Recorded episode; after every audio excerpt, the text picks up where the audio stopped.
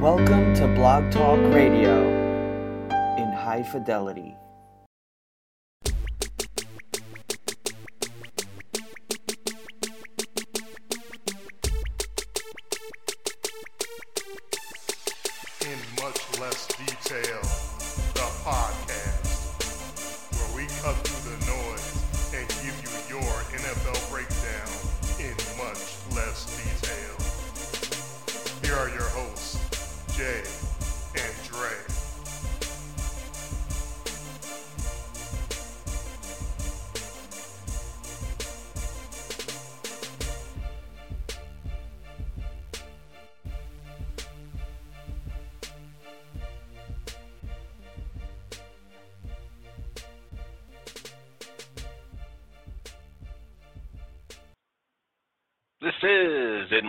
The podcast. We are live. It's Saturday night, October 21st. It's 10 p.m., which, yes, that means this is the show that goes to 11.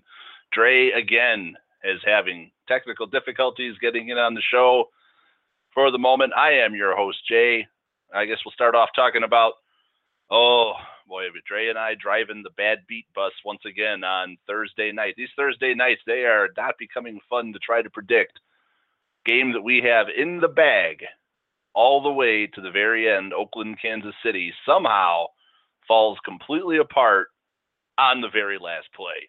Uh, you know, it, these things are going to happen sometimes. The the Chiefs felt like the better team for the entirety of the game. We saw a little bit of that Andy Reid conservatism there in the last five minutes or so, allows the Raiders enough time to go down the field. Then you see the defense playing not to lose, never wins for you. If you try if you play not to lose, you will usually lose. So we start to see Derek Carr do a lot of underneath stuff, gets them down the field. We get a wild finish. We have offensive pass interference on Michael Crabtree. Derek Carr goes back to him for the game-winning touchdown, and all of that spells out to a 31-30 defeat for the Kansas City Chiefs, and Andre and I both get hung with the L. Still waiting for Andre to get back on the show here. We are live. You can call in if you'd like. Someone else, you might as well have somebody else on the show tonight. Phone number is area code 646 595 4534. This this be the perfect spot for me to jump on and say, yeah, Houston, you're live. That's not happening right now. So we are looking at some some interesting games here this week. Andre and I have been going back and forth, texting each other, trying to figure out the, the perfect places to start when we talk about the highlight games this week. So we'll get him here on the show here, hopefully soon. Get him at least to call in, get something going on here. Um, big news in the game was the Marshawn Lynch running out onto the field after the Marcus Peters hit on Derek Carr that created that, that created at least enough for the media to talk about for a day. Uh, it's stupid. You're not supposed to. You're not supposed to come running in off the sideline, even if it is to protect your quarterback. And then you're definitely not supposed to shove an official. Uh, looked like you pushed him, and then his you couldn't tell if he was grabbing him or if his finger kind of got caught on the guy. The replay, of course, you slow anything down, but it's going to look terrible. But all that culminates in him getting a one-game suspension. Not sure that hurts Oakland. They played better without him. Uh, DeAndre Washington, Jalen Richard did, did yeoman's work in the comeback. That was all about Derek Carr getting the ball downfield. Amari Cooper uh, amassed most about, about as many yards in that game as he'd had up to the season to that point. He was he was trying to become the ghost player in the NFL this year. That was quite the thing to see. Um, Derek Carr finally getting back on track and pretty quick bouncing back from that from that injury with the broken back. And uh, Dre, have been talking about the Kansas City Chiefs Oakland game, of course, the bad beat bus we both got to drive this week. You know, we both handed the wheel over to each other right at the very end there and drove that thing right off the cliff. You're live. Hello. Oh, good. You can You're hear here. I can hear you. We're doing it live. Doing it live. Yeah, you. Uh, I, I came in when you were talking about Derek Carr recovering from uh, from injury and looking a lot better in this game, and that was definitely the key to the um, as far as I saw, because the Chiefs played like I thought they would, and Oakland played a lot better than I thought they would because Derek Carr is actually upright and looking a lot stronger than he did that first game that he came back. So I think what the the situation was was he simply had to sort of work out the kinks and get over the hesitation of sort of letting it all go. Uh, that apparently he had in his first game back against the Ravens, and he looked like a totally different man in this game. He was making all the throws that he had to make. He, he kept them in that game in order to make that comeback at the end. Um, that was pretty much the whole key was Derek Carr being able to perform like Derek Carr is supposed to perform. Yeah. Uh, I talked briefly about the Marshawn Lynch incident. Uh, any thoughts on that? You can't push the motherfucking referee, dude. You can't uh, just. Good, yeah, good call. I, I thought he was going to get two Thank games. You. He only got one. Um, you know, I guess if they would have given him two games, he would have taken it to court because that's what you do now if you get a suspension that you think is too long. Exactly. You you right can't do that to me. I'm I'm Marshawn Lynch. Damn it.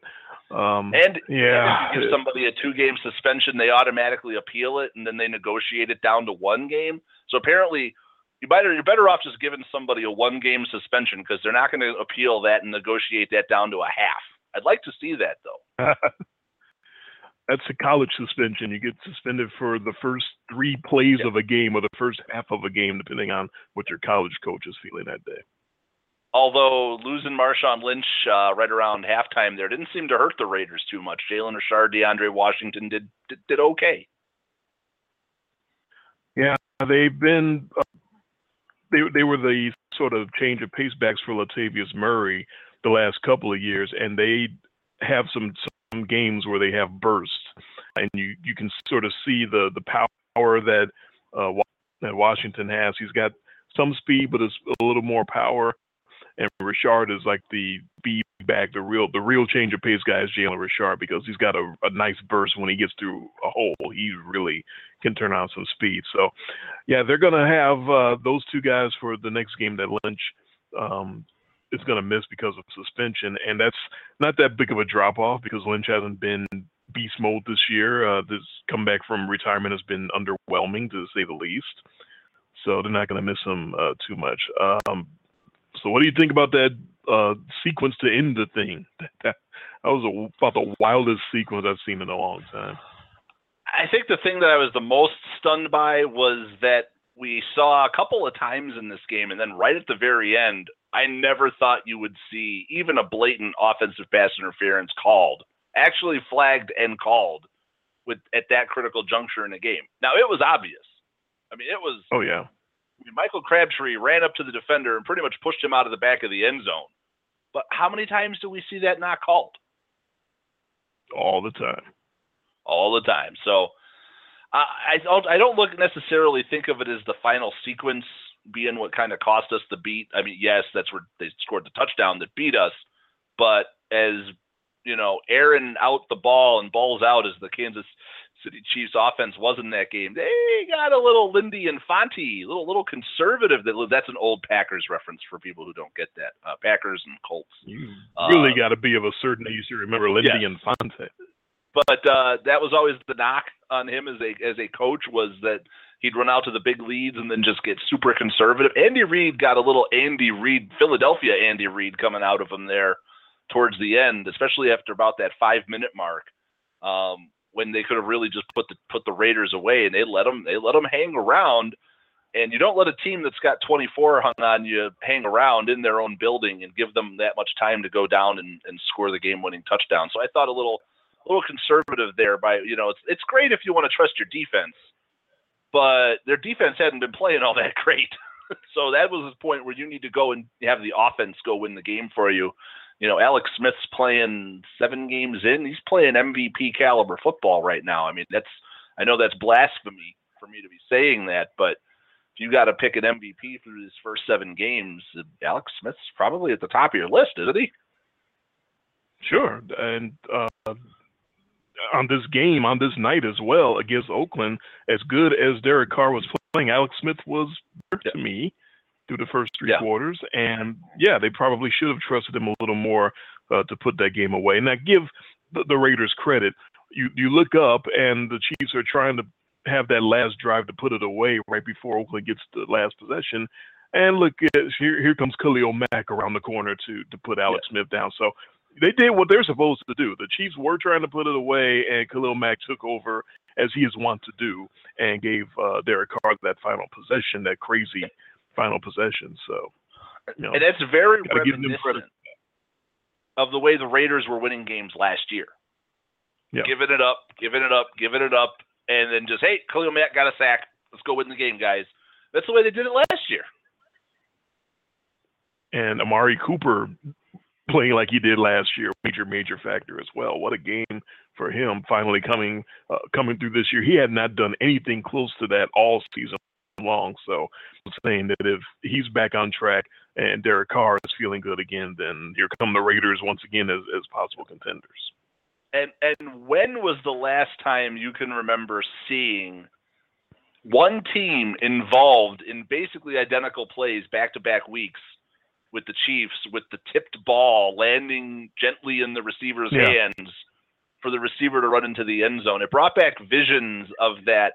And you'll remember this because this was one of your bad beats. But uh, I was I went back in the history books to look up the Week One game of the 2009 season between the Bengals and the Broncos.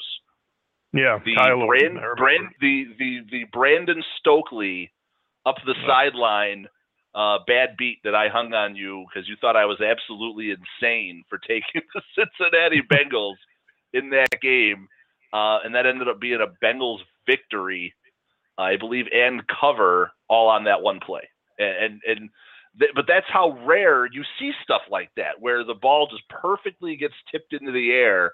The receiver somehow gets behind the defense off of the tip, which should have been a pick, and then runs into the end zone. We've seen it. We've seen it in back-to-back weeks, one for and one against the Chiefs. That's amazing. deep middle shot uh, right over Keith McGill's uh, head, right off his hands, and into Albert Wilson's arms for an incredible touchdown. Even when the Raiders defensive backs make a play, they don't make a play. Yes, and and and I will say, seven weeks in, I'm still not sick of Tony Romo yet. I'm still enjoying his shtick. I'm edging t- towards getting a little sick of it because there's Uh-oh. a real fine line. Well, you know, it's a very fine line between being enthusiastic and knowledgeable and being a little annoying. And he's edging towards. He's really walking the line right now for me because it's getting a little. You, he sounds like he's salivating up there. He's so excited. Uh, He wants to play. the smallest little That- I think detail. that's what it is. I think he wants to play. When a running back I- he still wants to play, right? Yeah, he, He still wants to play. Thinks he should should still be out there. God, when the running back like shifts to the to the to the left two steps before the snap, he, oh oh look at that! I know exactly what's about to happen. They're about to pitch it to the left, and he's gonna. Uh, okay, okay, Tony, we got it. I Right. I, I understand. You you see what play is But- but- coming. Take but then they do it. Yeah, they yeah. He's sort of he's sort of getting into Steve Stone territory, but like hyper enthusiastic. Right. People who don't realize people who don't realize Steve Stone is like a baseball savant, um, like one of those Chicago treasures um, that doesn't get that, that for some reason never really got the national run, but it, he's you know clearly he's you know and obviously we're biased growing up in Chicago and watching him for all these years with both the Cubs and the White Sox, but he's probably the smartest, most knowledgeable you know color guy. I said color, not colored, color guy Careful. Watch it. baseball. No, you're right. Stone's been calling pitch sequences since 1984. Uh, but Ro- Romo is Stone on crack cocaine. I mean, dude, it just take it down. Just dial it down a notch. That's all I'm asking. He's so Okay. excited when he sees something Yeah. developing. It's ah, it's a little Yeah. annoying. yeah, it's like Ah. Steve Stone is Rain Man, and Tony Romo Tony Romo was like making it Rain Man.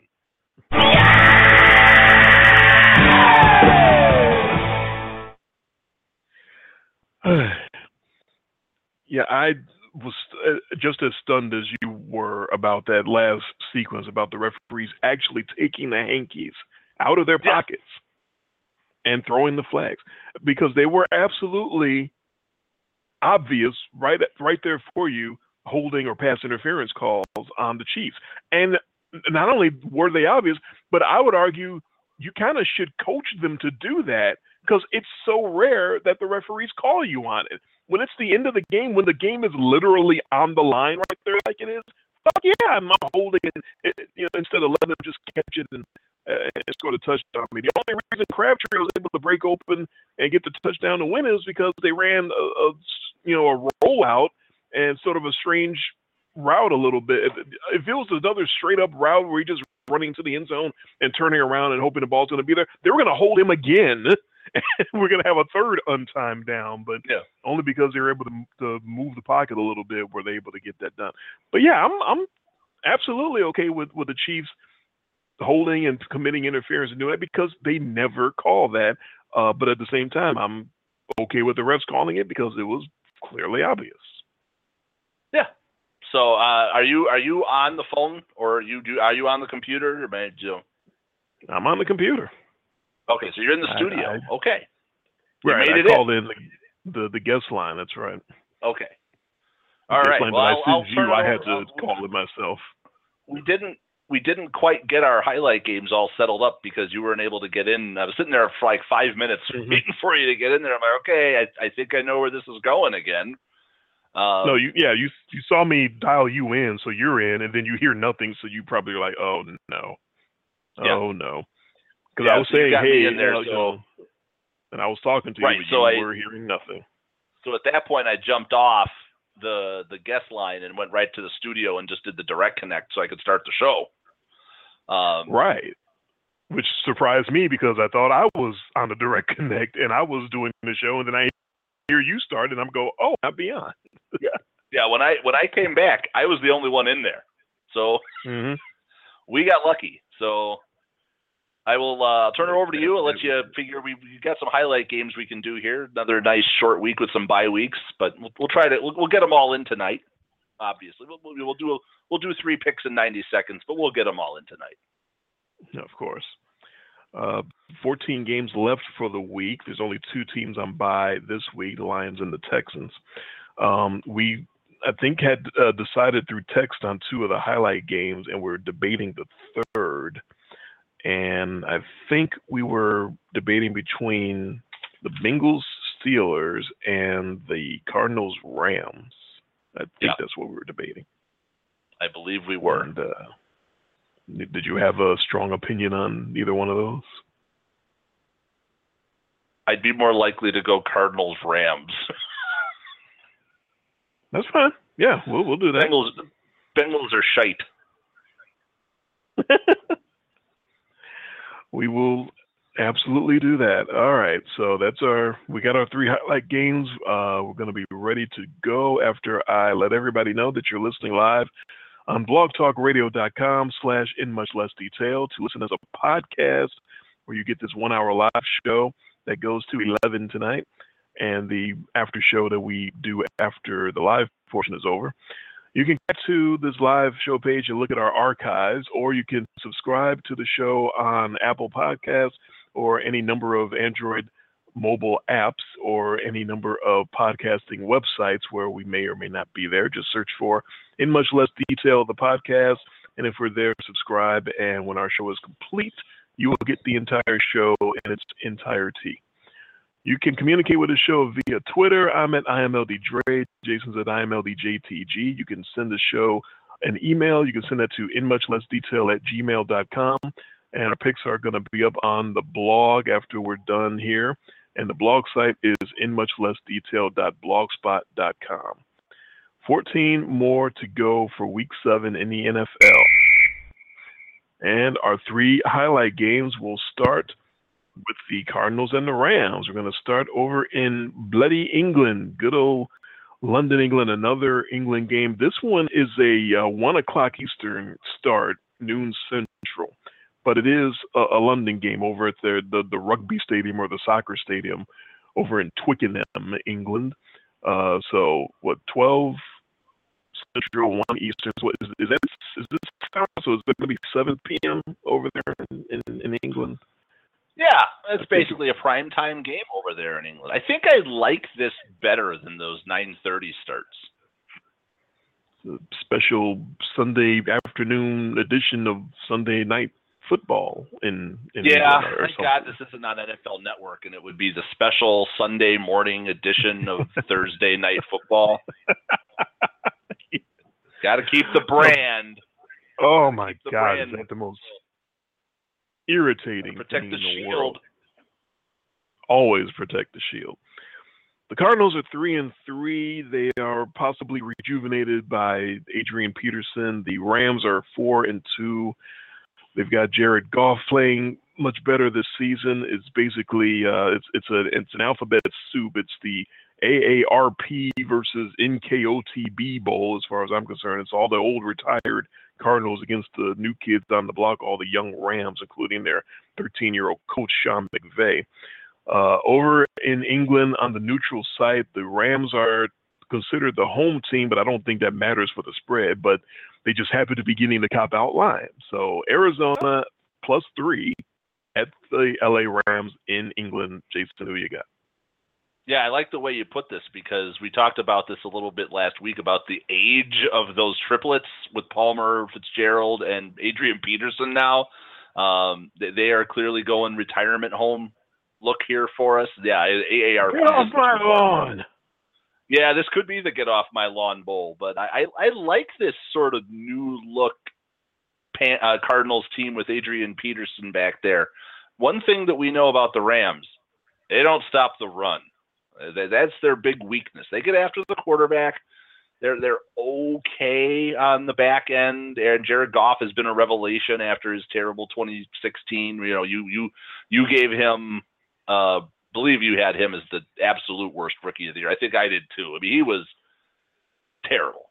I mean, there's no other way you can put it. The, the, the throws that he was missing, wide open guys, it just it wasn't clicking for him at all. And this year has been the complete the complete opposite. This Rams team is at least early on here looking you know legitimate. Like they could hang around for a while. But I, I do like um, what I saw last week against Detroit from the Arizona Cardinals with this with this with Adrian Peterson. It's almost like he's the perfect fit for that team. And he was getting tough yards. He looked strong. I mean, obviously he's fresh. I mean, didn't do anything for the first you know month and a half of the season in, in New Orleans, so it's not like he's tired. So he's clearly rested. Uh, Arizona's offensive line is decent. Nobody, you know, Carson Palmer's old, but he's usually not back there just getting annihilated. I mean, we've seen some quarterbacks that are under duress all the time. Carson Palmer is not one of them. We know he likes to throw the picks, but he's not back there just getting destroyed. So plays right into his hands if Adrian Peterson's able to get off against the not so stingy Rams defense, because then Carson, Carson Palmer can get to what he likes to do, which is the play fakes and the deep play action stuff. Get those receivers, even though the, again a little aging, not the biggest explosive playmakers on that offense, but when you have the threat of a decent running game, guys get space. This is sort of the anti-Lions offense where Matthew Stafford never has his guys open because Detroit has an absolute piece of shit, no no running game at all, just terrible. And so the receivers can't get separation. So I, I like what the Cardinals are doing here. I think they they oh I feel like that win last week might be priming them for a little bit of a run here in a fairly wide open division. And I think the health of those three main old guys the longest, the, the more they can sort of squeeze out of them. And I know we're, you know, we might be trying to get blood from a turnip here with those guys for, you know, trying to squeeze out usefulness here at the end of their careers. But as long as they can keep it going with those three, I think they're primed for a decent run here. I'm going to take the Cardinals straight up. Uh, take the Cardinals to win. Uh, congratulations to the Houston Astros, who have come back from down Yes. 3 2 to clinch the American League. And it's going to be the Dodgers Astros in the World Series, which is very strange to say, especially for old guys like us that are used to the Astros being a National League team just like the Dodgers. But that's Yeah. a bygone era. Right. You touched And for most on, of their time I- in the and for most of their time in the American League, just being a joke. right. Uh, but building up the right way, as we have talked about many times. Uh, you touched on the what I think is going to be the key battle, which is which defense is going to be able to pressure the opposing quarterback uh, more consistently throughout the game over there in England.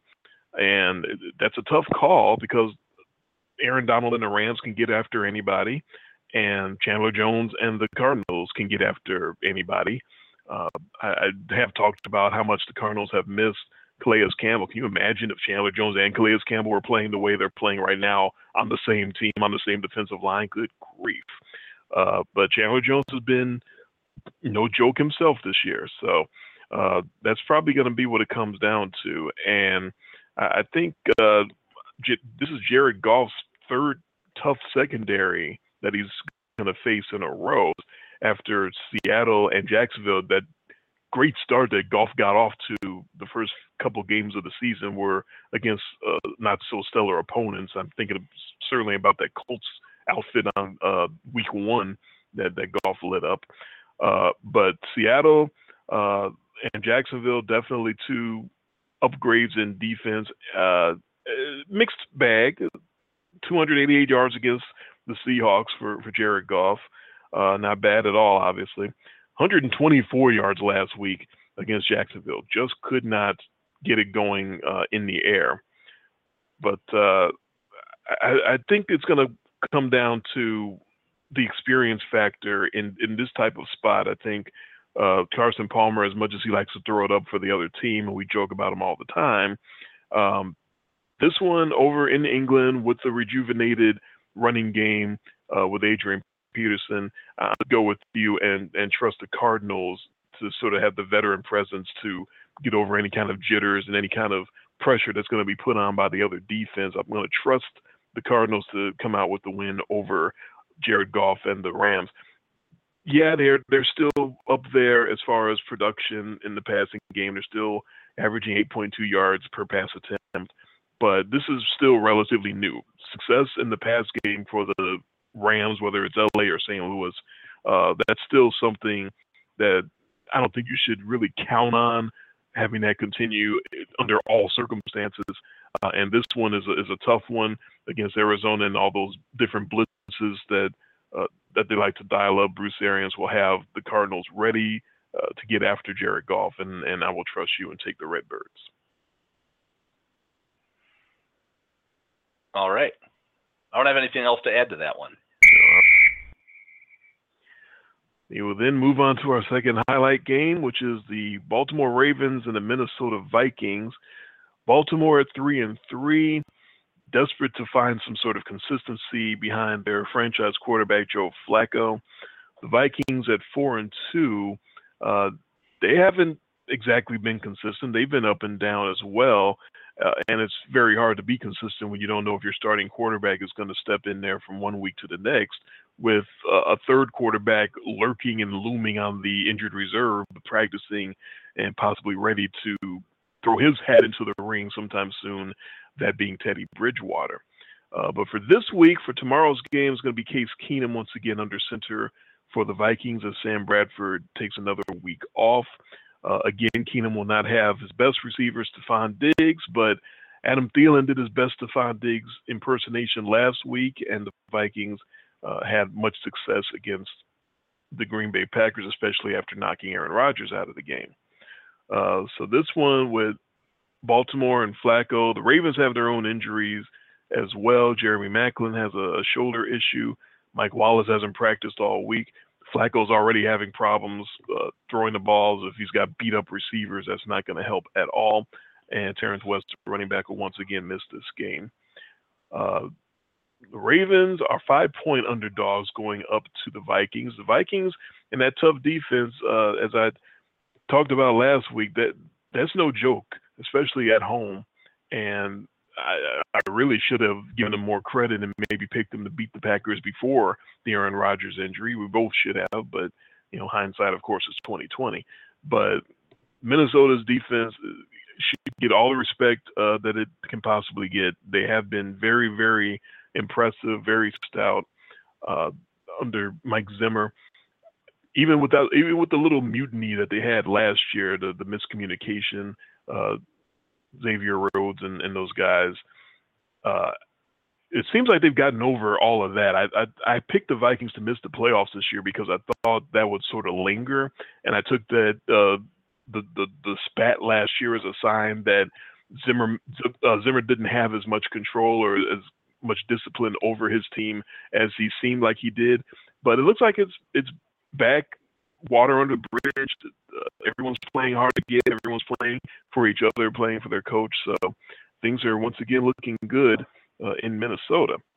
It feels like any Vikings offense right now with Bradford on the shelf and Keenum under center is predicated on one thing. It, it looks like the Vikings are, it's pretty clear how you're going to stop the Vikings or how you're going to get beat by the Vikings to me.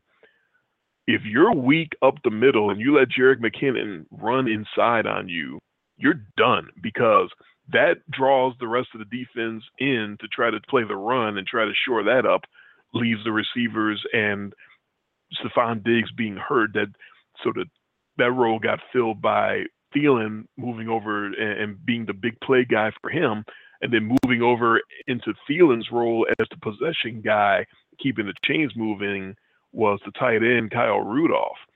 Uh, if you have to draw everybody down to, to try to stop the run, that opens up Thielen and Rudolph, and, and, it looks like the Vikings have a really good thing going. That, that if you can't stop the run, they they've got the weapons to take advantage of that on the outside. And unfortunately for the Ravens, they're not very good inside. Uh, they this is not the the olden days. Haloti Ngata is long gone. Uh, Terrell Suggs isn't quite Terrell Suggs anymore, and they're they're kind of soft in the middle right now. So I think the Vikings are going to take advantage of that. And I think Jerry McKinnon might have another big day running the ball. And I'm going to take the Vikings. I'm going to give the five points. I, I can't I can't trust Joe Flacco right now. I don't know what you're going to get out of him from from one game to the next. Uh, and, and, I don't like the idea of, of Minnesota possibly getting a, a, lead with that defense in that home stadium and Flacco having to lead a comeback as, as unpredictable and unreliable as he's been this season. No way. I will absolutely take Minnesota and give the five. Ah, but it's that unpredictability uh, and unreliability that makes me exactly want to take the Baltimore Ravens and those five points in this spot. This would just be so Ravens of this Ravens team to go to Minnesota after what they just did to Aaron Rodgers and you know giving them that knockout punch to the Packers.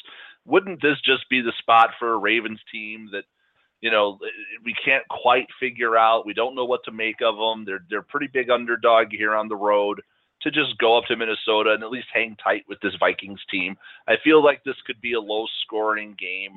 Um, I I don't like you know the fact that the Vikings are now you know they, I think they get a incomplete grade for the game last week because you knocked out Aaron Rodgers in the first quarter, and pretty much you could have turned off the TV at that point. You knew the game was over.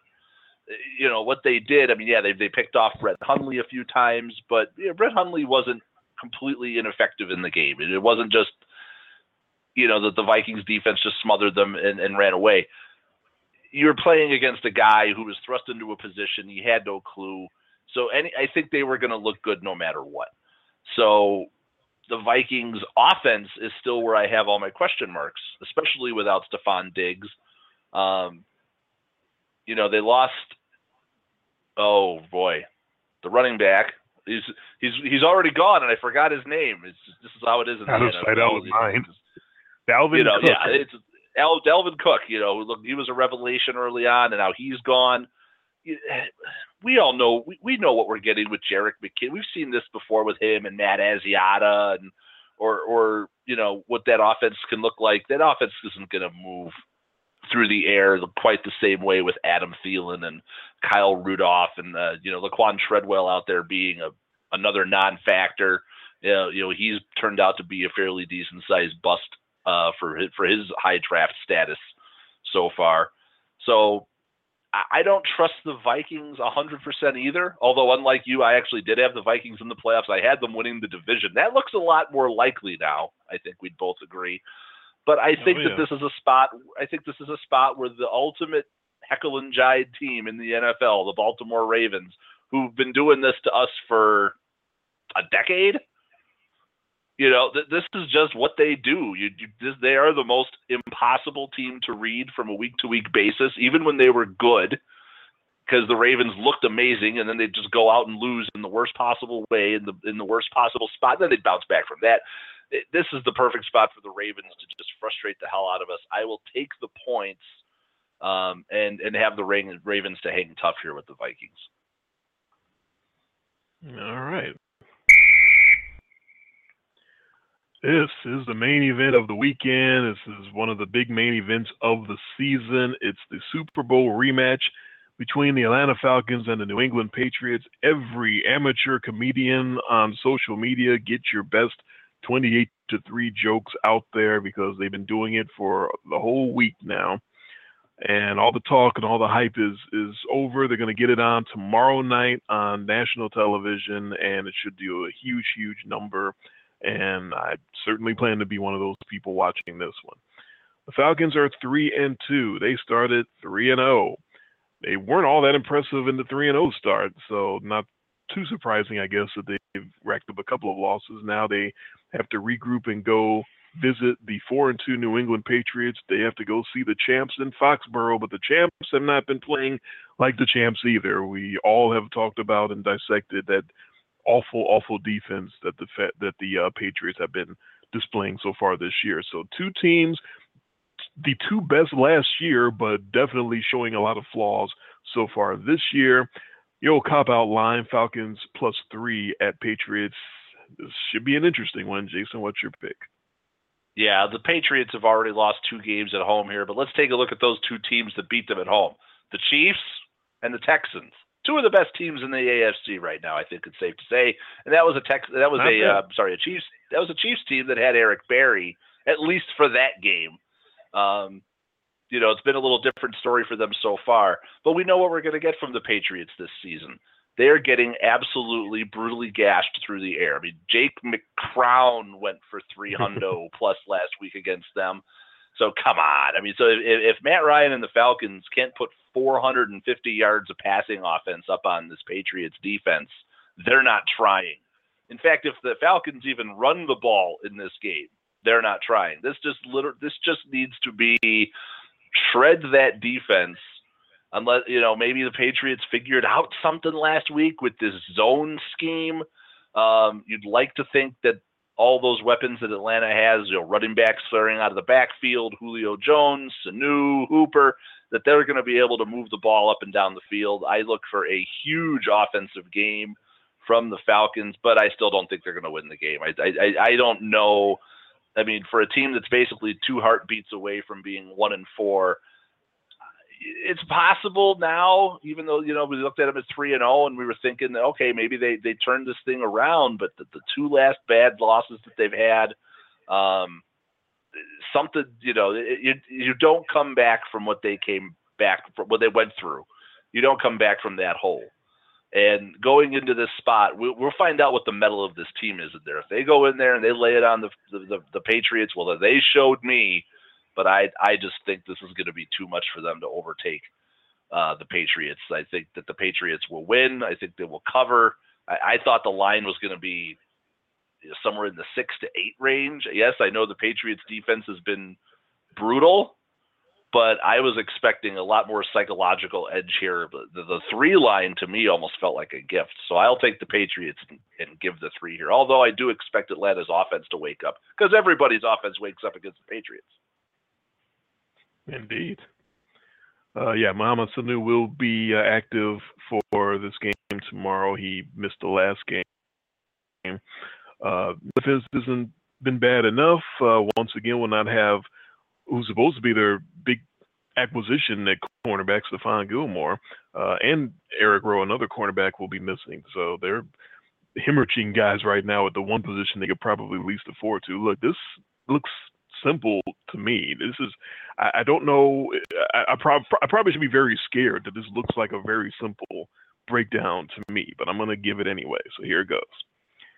I said last year that the Patriots were uniquely motivated to win the Super Bowl. They had all year and the year before the motivation to get back to the Super Bowl to win the title to shove it up Roger Goodell's ass I don't know if there's ever been a team quite as motivated as the Patriots were to get to the Super Bowl and win it last year to show Roger Goodell where he can stick that trophy, basically.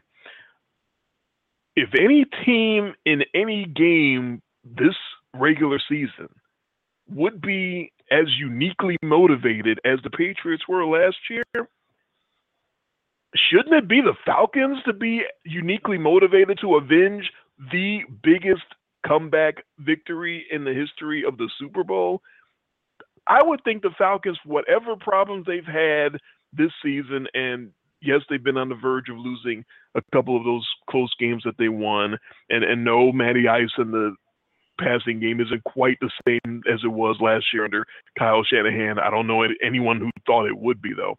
Uh, but for all of their issues, wouldn't you think this is the game that they're just ready to go? That they're just looking at each other like, all right, you know what to do. You know what to do, Julio. You know what to do. Uh, the media was asking Dan Quinn, the Falcons coach, this week, have you been using Julio Jones enough? And he flat answered no. You hardly ever hear a head oh. coach say right out. Oh boy. Yeah. Right out like there in the open. 300, 300 yard game for Julio uh-huh. Jones. Uh huh. That's what it feels like to me. That offense against, the, and especially against this Patriots defense, the way they've been playing this year, the worst pass defense in the league, going against what last year was the best passing offense, one of the best of all time. It it just seems too obvious to me. It just it's just I I, I got to do it. I got to do it. I I got the dirty wow. birds and I'm locking it up. I don't. I think they're going to go beat the mess out of the Patriots and, and try to get a small measure of revenge for what happened in the Super Bowl last year. To me, this seems easy. Well, that would be something, wouldn't it? I would love to see it, but I just don't see it happening. I think that, the, mentally, you, you find we'll find out what that team is made of. If they go in, like I said, they go in there and they lay it on the Patriots. Maybe the hangover has been that they've just been waiting for this game. Yeah, that might be. They, they just you know they got up their nothing. time. Yeah, seventeen nothing at halftime last week against the Dolphins. They're probably already thinking about New England. right. We're gonna go get those motherfuckers.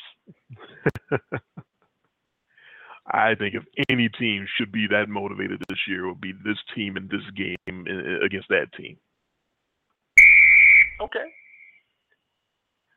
On to the rest of Week Seven in the NFL, and even more or less starting with Brett Hundley and the Green Bay Packers. Good luck, kid. The four and two Packers now without Aaron Rodgers for the rest of the year with their new quarterback Brett Hundley under center, hosting the three and two New Orleans Saints with Drew Brees. I wonder what the spread would have been if Aaron Rodgers was active, but instead the Saints are the favorites. New Orleans gives four points at Green Bay. Well, this would have been Packers minus seven, probably easily. you know, Aaron Rodgers against that historically bad uh, as Saints defense over the last few years, but Brett Hundley had to go in last week and play against the Vikings. We broke this down quite a bit in the recap show last week. This is a much softer landing at home. I think that the Packers will be able to run. They'll be able to slow this thing down. The, the Saints on the road on grass, nowhere near as explosive. I like the Packers as the underdogs here to beat the Saints this week. I'm going to take the Packers and the four points.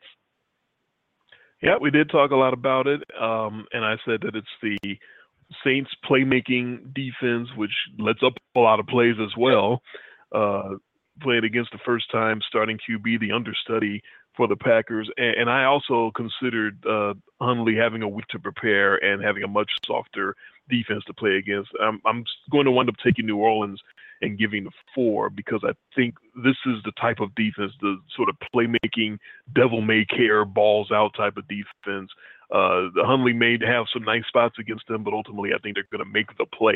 someone's going to run uh, underneath a, a, ball that he didn't get out the way he's supposed to, uh, and, and go for a pick six to the house the other way, and I think that might be their downfall.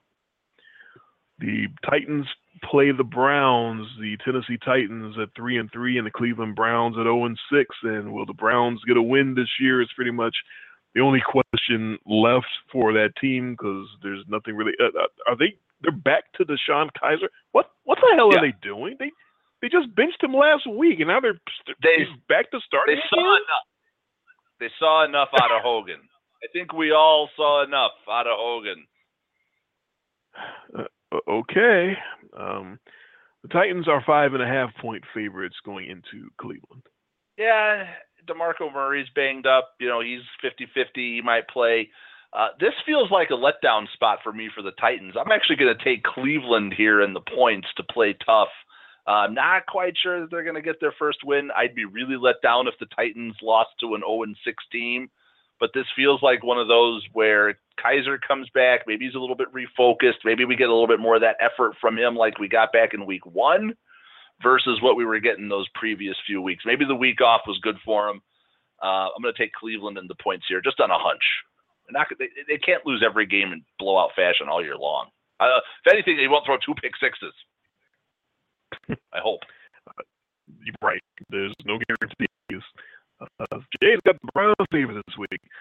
I I can't do it. I I think this is a nice soft bounce back spot for Marcus Mariota and his hammy. He doesn't have to run around too much, and uh, hopefully he can pull out a win like he did on Monday night, all hobbled. And this will be this is a nice a nice spot for him to have another game where he sort of has to play 50% instead of the 100% that he can play. Uh, th- that should be enough. That should be enough to beat Cleveland by five and a half. I can absolutely see that happening, even with all the injuries that the Titans have right now. Uh, Jacksonville and Indianapolis, the Jags at three and three. The, the Heckle and Jide team of the year. Can we re, can we award that now? Can we retire it for this year? Because this team, I don't know what the hell this, these guys are going to do from one week to the next. Uh, and the Colts uh, Oh, at yeah. home at two and four.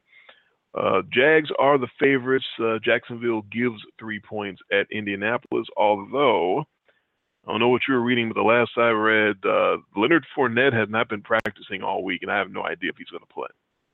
Yeah, and that that would be unfortunate if he if he didn't play because he's pretty much their offense. If that falls on Blake Bortles, I'm not going contingency here, but I had the Colts anyways, so I'm going to take the Colts. I, I, there's some fight in that team. Uh, Jake Brissett's been doing an admirable job. He's not great, but he's been he's been doing enough. He had that team with a big lead last week against the Titans. Had that as a 22-22 game you know, until it got away. I want to say in the fourth quarter. Titans get a couple of late touchdowns to make that game look a little more lopsided than it really was. I like the Colts to to get a sneaky win here. And the Jags, other than that five pick Roethlisberger game, have really been heckle and jive, especially with those home road splits. Yeah, I don't know how they score if uh, if Fournette isn't out there, and like I said, he hasn't practiced all week. I, I know he's a, a rookie and a stud, and he might go out there and play even though he hasn't practiced all week. But I'm not aware of really anyone except for like the all-time all-time guys like a, a Jerry Rice or a, a Terrell Owens Yeah. or somebody like that playing after not practicing all week. So I'm actually with with no news at all. I'm not breaking anything. I, on my hunch, I'm guessing Fournette doesn't play tomorrow. Uh, and if he doesn't, uh, I think it makes it a lot easier to go with Indy. I'm also going to not make it a contingency like you. I'm going to sort of trust uh, Jack Brissett at home. Uh, at, like you said, the Colts have been competing. Um this alphabet soup uh, kind of worries me that AJ versus TY. If AJ Bouye can shut down TY Hilton, it makes things a lot harder for the Colts. But I'm actually going to go on the running game. I think Marlon Mack's sort of been lurking, trying to take uh, uh, Frank Gore's job. Frank Gore's not been very uh, good this year. He's about ready to retire, and I think uh, the Colts actually run the ball a lot and, and beat the Jaguars on the ground tomorrow, if Fournette doesn't play, of course. Uh, the Dolphins and the Jets, one of three games that are rematches already this season of games that already happened in week three. Uh, the Jets uh, at home knocked off the Dolphins 20 to 6, uh, first win of the year for the Jets at that point. Uh, started their three game win streak. Uh, the Jets are cop out line, three point underdogs in this one, three and three Jets at the three and two Miami Dolphins. At some point here, Adam Gase has got to let Jay Cutler try to air the ball out down the field. I mean, he's got a reasonably good offensive line. 5.2 yards per attempt. That's not going to get it done. I'll take the Jets here in a game that probably is going to look very similar to that first one. Uh, I uh, there's a lot that happened in that game that bodes badly for the Dolphins. Uh, Jake McCown went for 249 yards. Jay Ajayi only rushed for 16 yards. The Dolphins' leading uh, receiver in that game was DeVante Parker, who looks like he's not going to play again tomorrow. Basically, I'm going to take Miami because you know how I love my narratives and you know how I love my storylines. I said I, I was on top of this win. I picked the Jets to beat the Dolphins and get their first win. And it started that three game win streak. And I said the Jets were going to get to that Patriots game and treat it like it was their Super Bowl. They were going to be all jacked up and ready to go. And that's exactly what they did. Came up short. Now the tank begins. Now the Jets start doing what they're supposed to do, which is sucking out loud and tanking the rest of the season. And I'm going to go with the Dolphins for that reason. The Jets start their tank job officially tomorrow. The other Florida team, one of three Florida teams, Tampa Bay. They are not in Florida. They are up in Buffalo. The two and three Buccaneers with Jameis Winston, who's got a shoulder issue. Uh, I think he's going to play, but he may not be anywhere near 100%. Uh, but the Bucks are cop out line three point underdogs at the three and two Buffalo Bills. Yeah, I don't like the not 100% Jameis Winston against that stingy Bills secondary. It, you're gonna have to be pretty accurate if you're gonna score on that team through the air. Uh, I don't like the fact that he's nicked up. I don't like the fact if it goes to the backup because you know uh, that's uh, Ryan Fitzpatrick, and he just loves to. He's a turnover machine. He's turnover Bernie Sanders. We see so so. What's pick your poison here? I'll take the Bills. In addition to all of that, I'm thinking about Jameis against the Patriots against that zone defense on prime time that the whole world got to see him struggle in, in that spot. This is yeah. a much much decision, better zone. Decision making. I think that was the, what uh, the problem was. Bad decision making. Not, not, his strong suit. Uh, I, I, will also take the Bills and give the three points. I'm not taking every team that came off a bye like I did last week. I'm not going down that road again. uh, but but the Bills are fresher. They did just come off the bye last week, and, and maybe that's what uh, Shady McCoy needed to sort of get him going tomorrow. Carolina and Chicago, Cam Newton uh, now is not going to talk to anybody. He's going to take his ball and go home. He didn't talk at all this week instead of opening his mouth and, and putting his foot in it again. So uh, maybe it's for the best for the entire world if Cam Newton never speaks again. So that's a good thing. The four and two Panthers are three point favorites on the road. Carolina gives three at Mitch Trubisky and the two and four Chicago Bears. Yeah, Luke Kuechly's gone full dumplings mode here. Uh, Kelvin Benjamin Uh-oh. is questionable. He's banged up. Uh, I like the Bears here at home to spring a little trap on the Panthers, who I don't think have been all that great through the first, you know, six games of the season. I'm going to go ahead and take the Bears here to to sneak out a win against Carolina. I don't like that. That's that's that bear whispering. That's uh, that's got some of that feel to it there. That, a game that I did it to you last week. Win. I did it to you last uh, week. A game that they shouldn't win or or really even compete in because Carolina is a very good defense. It's the second straight really good defense that, that that the rookie Trubisky would draw the Ravens last week and now the Panthers this week. Uh, and, and I'm also worried because Chicago's defense has been surprisingly good. They could win the game if Cam Newton has another one of those off performances uh, that he is wont to have. Uh, but my, I'm going to go with my instinct initially to, that the Panthers should come come into Soldier Field and knock off the Bears. This should not be a spot for Trubisky to overcome uh, the Panthers D, especially with Ron Rivera coming back home. I don't think he wants to let a rookie beat him in Soldier Field. Uh, yeah, Kuechly needs to just retire. He, he needs to quit. Yeah. This is ridiculous. Every time he gets a concussion, it feels like he misses the next eight weeks. Um, dude needs to find a new career. I'm sorry. Uh, Carolina with a little extra rest coming off the, the uh, last game that they played was last Thursday, so maybe that also help them as well. On to the late afternoon action in San Francisco. The 0 6 49ers, one of two teams left that need to find a way to win a game, but as we chronicled, they also really compete, just like the uh, uh, the the the Colts really compete and the and the Niners really compete, even though they're really bad at football. Uh, the 0 6 49ers are six point underdogs at home against Ezekiel Elliott and the two and three Dallas Cowboys. I, Zeke's up for now. I, I guess he's I Yeah, guess he's I- active now.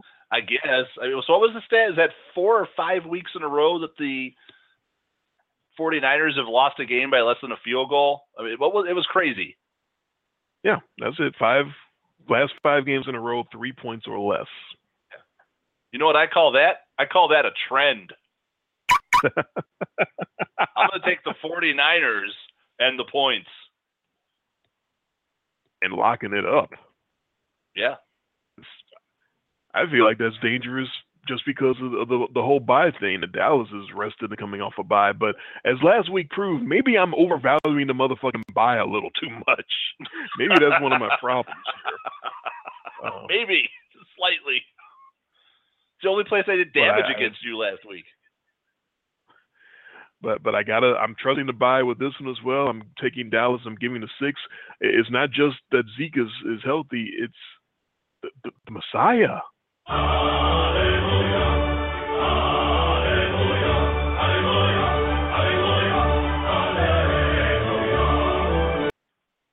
Sean Lee looks like he's going to play. Everyone in Dallas rejoice. Sean Lee is back. We've totally we've totally jumped off of playing the Hallelujah for Black Jesus. Now we're on to playing it for for Sean Lee. You know that's the first Black Jesus reference of 2017.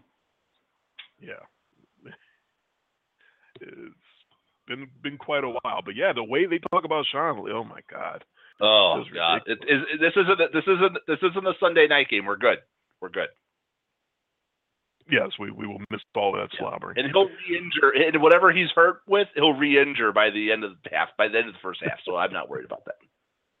We'll get some CJ Beathard Yeah. action here in this one. Yeah, whoever that is. The Seattle Seahawks also coming off a bye. The three and two Seahawks give three and a hook. Seattle minus three and a half at Eli Manning and the one and five New York Giants. Yeah, I'm not going to buy into the West Coast team going east in this one. I'm going to take the Seahawks here to win fairly easy. The Giants are crap. That's what we thought last week. What happened? Uh, they can they can compete if they can rush Russell Wilson. Seattle may may have had a bye, but they still don't know how to protect their quarterback. So I'm actually going to take the Giants to, to cover the number. I'm not necessarily to win, but to you? That hook Are you me as well. Oh, oh you're getting Uh, cute. I might be getting a little cute there. That hook does scare me, I must admit. Cincinnati and Pittsburgh in another bloody AFC North battle. Uh, every time I see Cincy versus Pittsburgh, I have the same thought that Vontaze Burfict hasn't been suspended lately. It's about time for another dirty Vontaze Burfict hit. Usually it comes He also-. He also hasn't done anything lately. That's like- true. Good on the football field. Yeah, good or bad. Uh, the two and three Bengals are five and a half point dogs at the four and two Steelers. Yeah, this used to be my corollary. Take the road team in this match. I'm going to go ahead and I'm going to take the Steelers and give the points. Not a heavy favorite week for me, but I'm going to go ahead and take the Steelers and the points here. I was tempted to. Uh, I'm, I'm going to take Cincinnati uh, with the points. That's another one where I'm sort of getting cute. Uh, I'd still like what Bill Lazor has done with the offense since taking over as the OC for Cincinnati. Good short passing game. You, you're going to need quick passes against the Steelers because otherwise they'll kill Andy Dalton. But uh, I like what they've been doing, and I'll take those points. Denver Broncos at three and two, coming off. Uh, no, they're not coming off bye. They're coming off a bad loss to the Giants on Sunday night. Uh, Denver minus one at uh, the two and four Los Angeles Chargers in the soccer stadium. Yeah, I'm looking at the Broncos here to bounce back. Good teams usually bounce back from those bad losses. Uh, Broncos are definitely a good team. I'm going to take the Broncos and that defense to to stifle Philip Rivers in the soccer stadium. Week one, uh, Denver with the late Monday night win over San Diego. Uh, the LA Chargers, whatever they're called, uh, they were dominating that game. The late rally fell short. Yeah, Denver is the better team. I agree with you, and I'll take them as well. And the Monday nighter this week is the Redskins at three and two, are five point underdogs at the dominant five and one Philadelphia Eagles. Sorry, I had the I had the chick talking in my ear, the the blog talk radio chick. Yeah, I know we're going off the air. we're going into the after show, so somebody's going to have to listen to this pick in the after show because this is important. I hate the Eagles, right? I hate them. I hate the Eagles. I hate Carson Wentz. I hated his stupid ass touchdown. I'm ending that shit right now because I'm taking the Eagles. I'm picking them to stop them. They must be stopped. So I'm Eagles taking must the be Eagles and giving the points because I my picks have been so shitty this year. By taking them, they're going to lose. This is my plan to fuck the Eagles. So take that, Philly. I picked you. Ah, Uh, there's another rematch of a of the game earlier this year. The Redskins, notoriously slow starters under Jay Gruden uh, in Week One. You like that? You like that? Uh, they they didn't like Week One. They got their doors blown off at home by the Eagles, thirty to seventeen. that game was Uh, that, uh, no. That game turned on an absolutely shitty call. Well, good teams we- get over let's not forget our history. Let's not forget our history. I remember it, Yeah, but you, you got to get over those. Though you get you Yes. you know I haven't gotten over it. uh, Carson Wentz went for 307 yards. That wasn't on the uh, wasn't all on No. the shitty calls. Uh, No. The the Reds the Redskins leading rushers in that game that went 30 yards each, and one of them was a quarterback, Kirk Cousins. And and as you always say, you cannot win a game if your quarterback is the leading rusher. So a lot of things bad for the Redskins in that game, but they're not the same team. They were that was Kirk Cousins' first game with the that new receiving corps, bunch of new targets out there. Uh, he it looks like he's adjusted. It looks like he's gotten used to those guys. He's up to 8.4 yards per attempt for the season. Um, I, I'm going to take the Redskins and, probably make you feel even more comfortable taking the Eagles. I the feel Eagles. really and- good about this one now. Yeah. uh-huh. Yeah, you're taking them to fuck them over, and I'm going against them, which pretty much guarantees that the Eagles are going to dominate on Monday night and, and sweep the Redskins. for the season. okay, that's fair enough. But yeah, oh God, I can't stand the Eagles. I don't know what it is.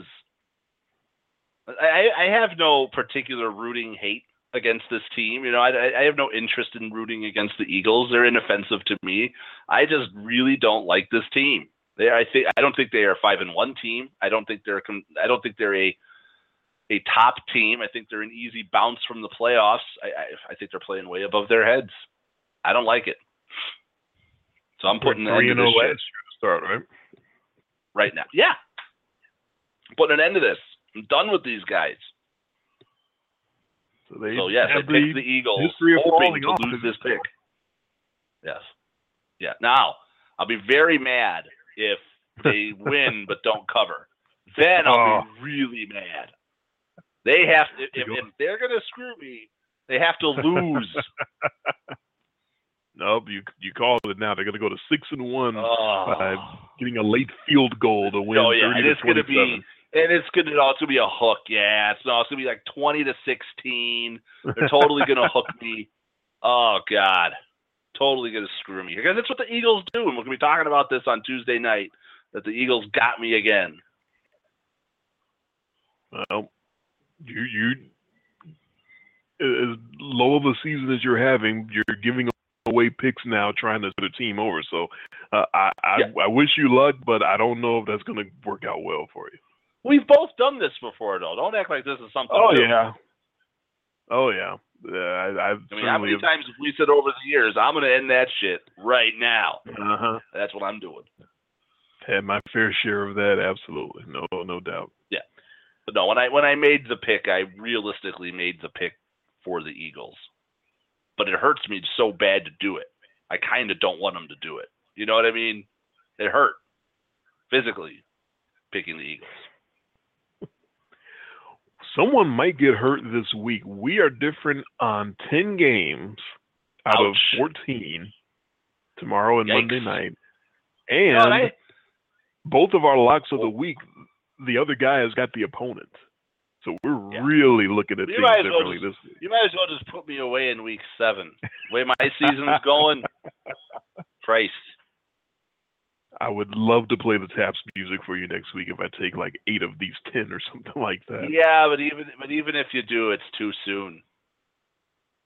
I know, uh, but I I just want it- to. I, I there's want. way there's way too much of the season. We're not even at the halfway point yet. This We're thing could still not change. even halfway done. I know, but I, I just want to do I'm- it so bad. I'm surprised how much we disagree this week. I am too. That was I was not expecting to get to, to count up ten just now, but that's what it is. Wow. And we and some of these games we saw completely opposite when we described what we uh, expect to happen. You expect Minnesota to to, to not run. You specifically expect Jerick McKinnon to, to struggle against the Ravens, and I specifically expect him to succeed. Yeah, so I'm we're not- really micromanaging I'm not and sold- getting into the Yeah, I'm not. I'm not sold on. I'm not sold on Jerick McKinnon. We've seen this before. We know what he is. He's a third down running back, pass catching running back, trying to run between the tackles. Okay, that'll work. That that everything that they did last week against the Packers, I just threw away because they were playing against a team that was basically shell shocked. That defense was overwhelmed because it knew it was going to have to play to to to basically win. They were going to have to win with defense. That's not a position that the Packers are, are very good in. Um, knowing that that was the case, you know that that offense was not going to be able to really get things going against the uh, against the Vikings. And realistically, they they they lost, and they lost. What was it? Twenty was it twenty three to ten was the final, something like that. So even at that point, it was twenty three or twenty seven to ten. It was some. It was, but it was still the Yep, the decimation.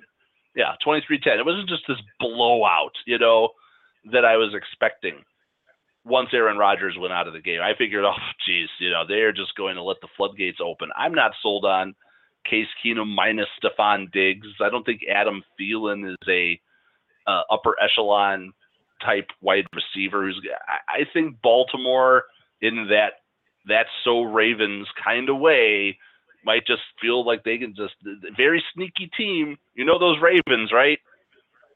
Every time you think Yeah, they're dead, they come. They, they're the zombie team. Every time you think they're dead, they just come back from the dead. Every time you think they're good, they find a way to gag it. This is the perfect spot for them to lay in the weeds. They're a decent sized underdog, and all of a sudden, the next thing you know, you turn around, oh, they got you, completely out of nowhere.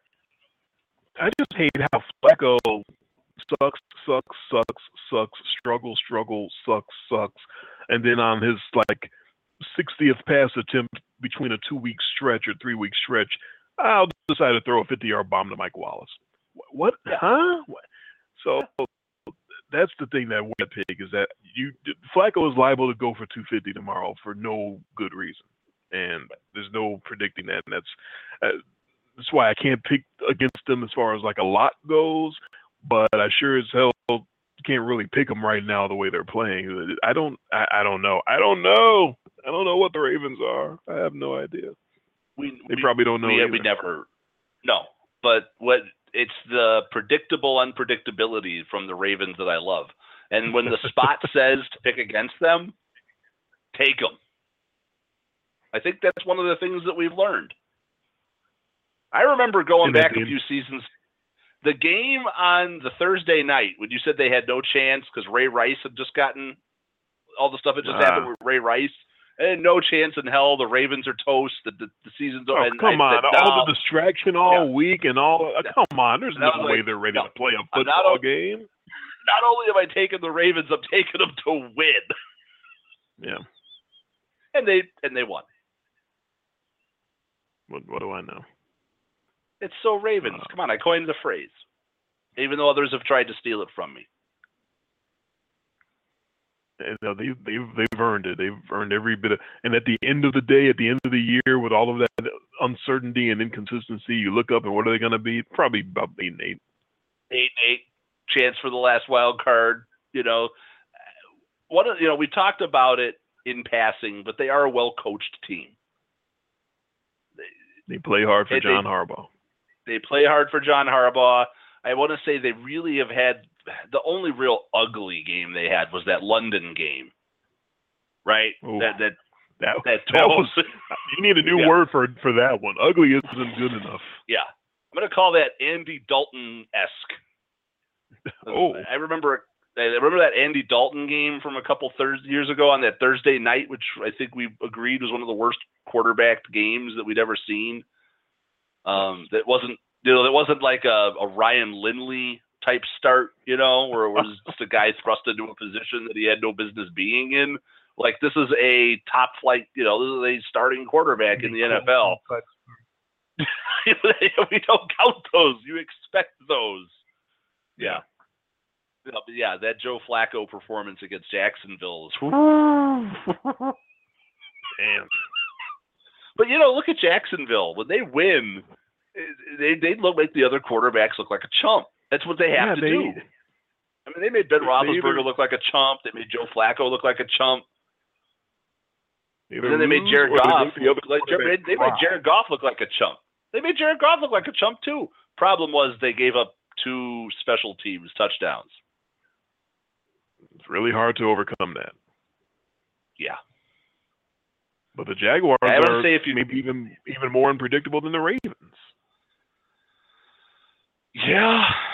Yeah. Well, it's because they're young and kind of good, but I don't think they know how good they are yet.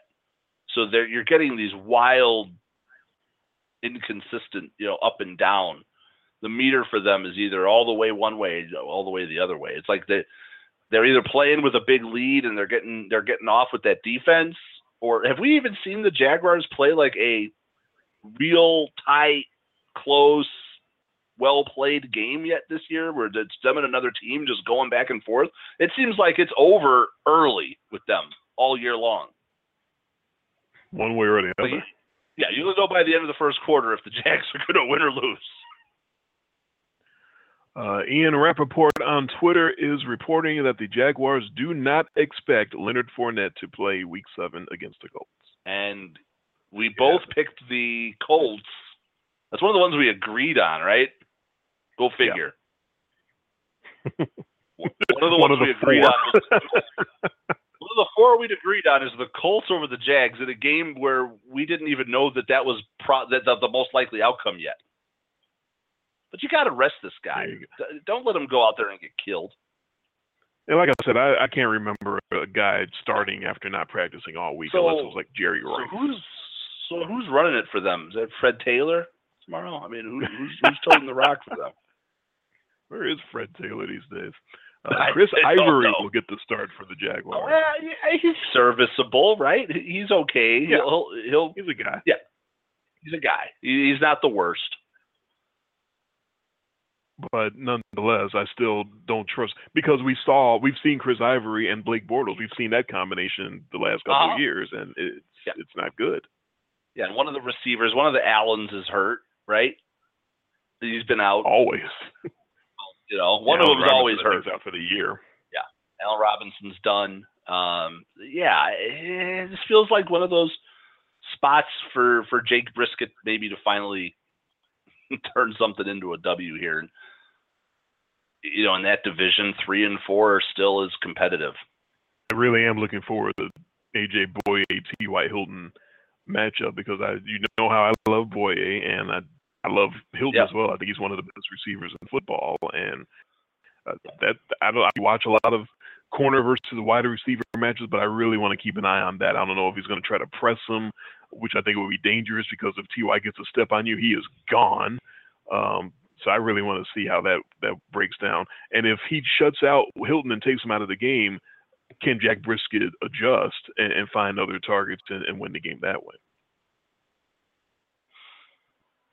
Yeah, we were well. We're really we're really interested. We were we're, heavily invested in this Jags Colts game.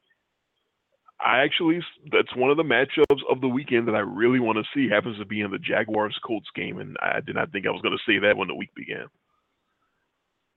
You know, we highlighted the Jag with the Colts Rams a week ago. I mean, things are different this year. I think we'll both we we both that's the theme of this season. We are in bizarre Wide world. open. Yeah, this thing This is league is wide open. you, just, you got no clue what you're going to get from week to week right now. No clue. This is why we've disagreed so many times this year. it's. I don't think we've gotten to ten in one week like this week though. No, but as luck would normally have it, we'll probably go five and five against each other. That's what usually Probably. happens. That's more. That's more the norm. Yeah, I, I would We'll not see. be the least bit surprised there. Yeah, you could go. You could go nine. Uh, I believe I was a few was a few years ago when we disagreed on ten games, and I went nine zero and one against you. That was that week one. Yeah, yeah that started That the happened, too. podcast, right? That I believe that was the very first episode of the podcast. You are correct. Not the very first episode, but the first week of us picking games, I I pretty much ran the table on you in the first week and uh, wire to wire, and then the next year you did the same thing to me in the first week. Just just crushed me in week one. This year in week one you crushed me. So you I've are clearly in the catch up driver's seat here. ever since then, n- oh nine and one. I've been playing catch up ever since. That's all I've been trying to do. Yeah, this year I- I got I got whooped in week one, and week two, and week three, and I've just I'm just not having a good year. This is the by far the worst year either one of us have had on this show to this point. Well, let's see. But- you're uh, yeah, you're at four oh seven now, so you're you're At least I'm in the 400s. Last week, right. I will say last week, even though my record wasn't stellar, it was the first week I actually started to feel good about something. You know, it's like I actually won some games against you where it wasn't just like you win every pick against me, where it seems like that's the way it was going. So last week I actually yeah, there was some thin and some it was some of my weird picks were the ones that, that came through. Plus I crapped all over your parlay. Made me feel good too. I don't feel quite as confident in all these picks this week as I did uh, last week, but I, I will say the the my lock. I was sort of looking down the list tonight, trying to find another game to talk myself off of locking in the Falcons, and in the end, I just said, "This is my gut. This is what I've been feeling for all all week long. This is what I think is going to happen. The Falcons are going to go up to New England and, and beat the living hell out of the Patriots, and the Patriots may have a little bit of a late comeback and make it closer than it may be. But the Falcons are the underdog, so as long as they still hold on and win the game, which I don't think they can, they they, they can't let the Patriots come all the way back and beat them again. But I think it's going to be very Yes, can. similar. To the, They can. I think it's going to be similar to the Super Bowl. I think the Falcons will go out on that Patriots defense and, and just bludgeon them and, and take what they want from them the entire first half. And then the defense is going to have to come to play and, and hold on in the second half. But uh, I, this is how I've been feeling all week. I really love the Falcons in that spot. This is this is going to be their Super Bowl. This is like the Jets Super Bowl against the Patriots. This is going to be the Falcons Super Bowl and they were in an actual Super Bowl against the Patriots and, and gave up the biggest lead in the history of the Super Bowl. So this is their ultimate, ultimate revenge game as far as I'm concerned. So, so, so playing on your narrative here, because you're very narrative minded. So the, the the Falcons beat the Patriots. Is that is that a springboard for them, or is everything after that a letdown? That's a that's a good question. Um, I think it's a it's a springboard. I, I still don't like them to make it all the way through the NFC uh, playoffs, but I think it does set them up to have a, a sort of a more relaxed rest of the season and maybe not be as tense as to get a, a, a big lead against the Dolphins and blow the whole damn thing. Um, I, I do think it, it sort of gives them sort of a like a, a, a bit of an exhale in, in a way to sort of go about the rest of their season without the 28 to 3 won't hover and hang over their heads every single week like it is right now if they go to New England and get the revenge that, that I think they're going to get. Yeah, it's funny. I was watching one of one of the talking head shows, you know, while I'm at work, and I got I'm going through the channels. And it's on it's on one of the stations. It's on Fox or ESPN, one of those one of those talking heads networks for the sports now, where they just all seem to be copying each other's people back and forth. It's like it's just a revolving door now of people going from FS1 to ESPN and back and forth and there again. But one of the shows, this shows you the le- you know the level. I don't want to be put patting ourselves on the back, but it- it's nice to do it Oh, sometimes because one of these shows, one of these shows was talking about the Falcons with the with the blowing the big lead in the Super Bowl, almost on the understanding, like because they were talking about the the the blowing the big lead to the Dolphins, right? And then you know all the you know the, that the that the sort of like the genesis of this, the beginning of this whole thing was the the the, the blowout, you know, vid, win that they had over the Patriots that they gave away. Uh, people who pay attention to football know that the Falcons were giving up the booty with the big leads last year all year long. They Mhm. did they- they did that all year. They would run out to these huge leads. Now a lot of those games they would hang on and win, but we talked about it all the time on the show about how you know the Falcons would be all of a sudden they're up you know forty-one to three on somebody, and the next thing you know that the game's within eight. I mean, we saw that against the Saints. We saw that against the Panthers. I mean, we we saw that against the Packers in the playoffs. Even though they were blowing the doors off the Packers, they still let them come back and score some garbage time and make it a little bit more interesting. These people on TV are dumb. They don't pay attention. They want to fit. They want to fit everything into this neat box that all traces back to the Super Bowl. Although their Super Bowl loss, if you paid attention, wasn't entirely a huge surprise. It wasn't a huge surprise to either one of us. You predicted it. I called it. Yeah, Listen because of the Bowl history show, of that pretty much team. went exactly the way I said. Yeah, but because we knew the history of that team to run out to big leads and not be able to hang on to them. So it made me feel good about what we're doing here at, in much less detail. we all we try to do, all we've ever tried to do is call it the way we see it and, and let you, the listener, decide are they full of it? Do they not know what they're talking about? What, what's the deal here? We just put it out there. We know uh, maybe paying more attention to the Falcons than normal because Jason's a big Falcons fan, perhaps. But either way, we know the Falcons love to give up garbage time points and garbage time yards. And we know that Dan Quinn's defense is uh, based on the, the Seattle Seahawks and predicated on what the Seahawks used to do. And we know they're not there yet. They're not the Seahawks. As much as they try to be, No. as much as they think they are, they're not the Seahawks. So they can those big leads like that because they're just not quite there yet to the level where they can just shut everybody off and shut everybody down. Uh, so yeah, we've we've seen it. We saw it all last year, like you said, and and there it was in the Super Bowl for everybody to see.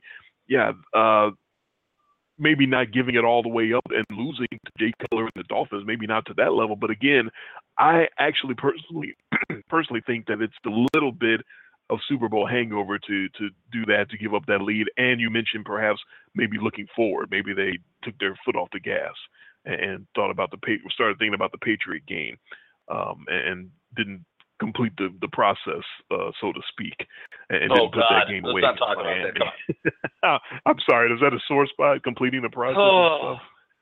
Yeah, I know. Sorry. Um, but yeah, to, to answer your question, I, I do think it's a jumping off for the for the Falcons because all of it. You can you imagine being a Falcons player or a coach, and everywhere you've gone since February, you've heard 28 to three. It's a national For a fan. joke. It is. Uh, Yeah. Well, you can speak to that.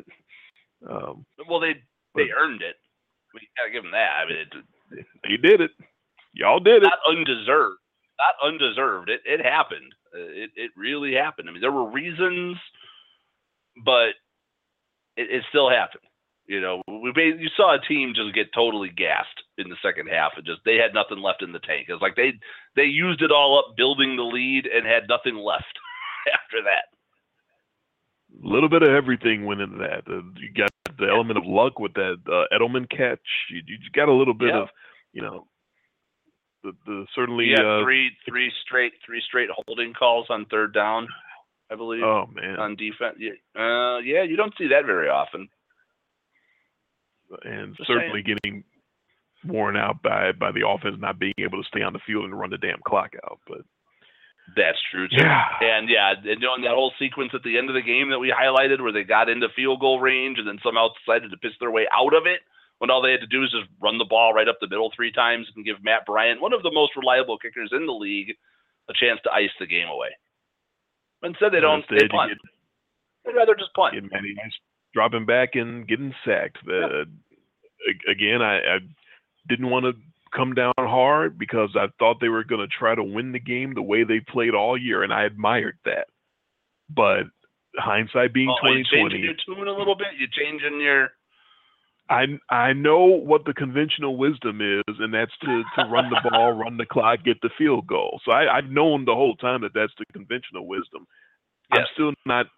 I still admire the balls of Kyle Shanahan trying to win the game in the style that the Falcons. That's how they got there. That's why the Atlanta Falcons got back to the Super Bowl for the first time since 2000, whatever was it, 98 or 2001, something like that ninety eight. that's how they did it. Was, Matty Ice dropping back in in the face of everything and, and beating you with his arm and saying "fuck you"? This is how I do it. Uh, so I still admire that, but I do admit that the conventional wisdom is take the three points. Just keep the field Yeah, position. at take that spot. At that spot though, you're at the Yeah. twenty five yard line. Run the ball three times. It's not like the Patriots were stopping the run either, right? Yeah, yeah.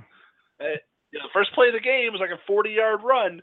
So chances are pretty good if you just would have run that three times, you might have popped one of them, or at least you would have gotten that thing down to about two and a half minutes running the clock. Patriots probably weren't in Mhm. mode to start really burning the timeouts yet. You don't know, but you got to give your te- you got to just three points there means the world. If you miss the field goal, all right, you missed the field goal. Then you're going to get lambasted for that. But at, you know, at least you had the chance to put points on the board. You don't get a chance to put points on the board when you punt. Not unless they fumble the punt on you.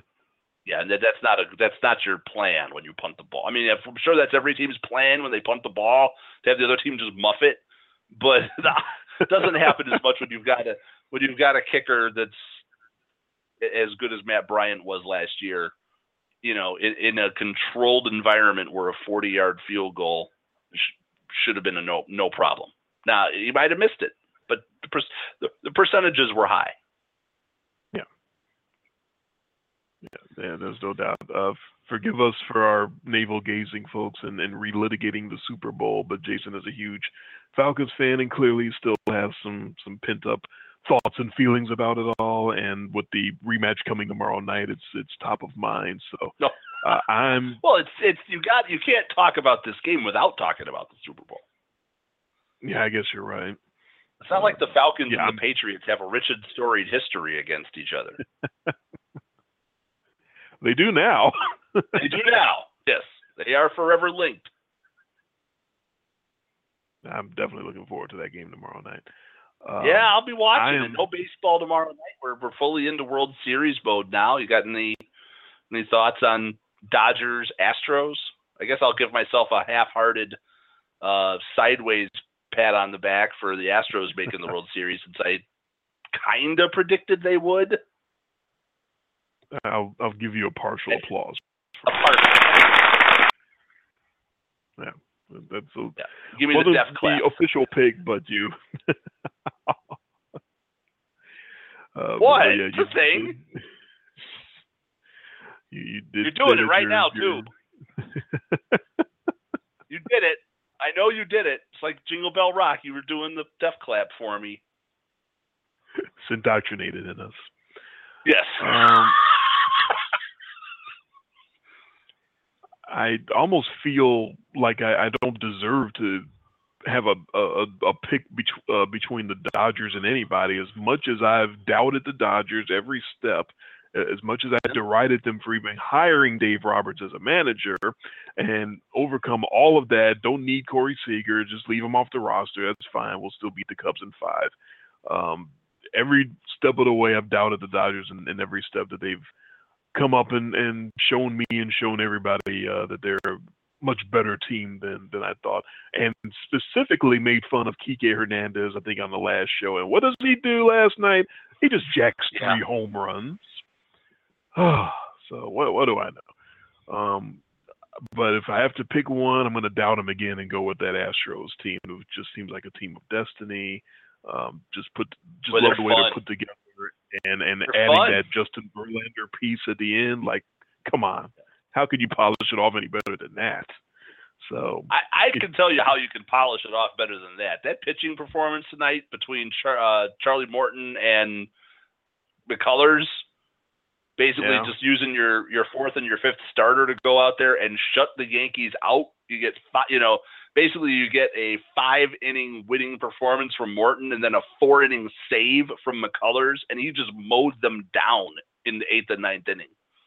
Aaron Judge I came up in the eighth inning. I, I believe Aaron Judge came up in the eighth inning and went, and, and he just threw him like three knuckle curves, and it was strike one, strike two, strike three, all out of the zone, all swinging. Made him look like a total chump.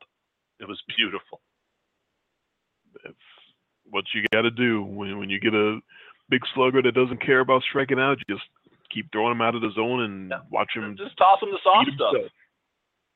Uh, yeah, it was. But you know, as, as impressive as Verlander was, that pitching performance tonight, which I don't think a lot of people expected.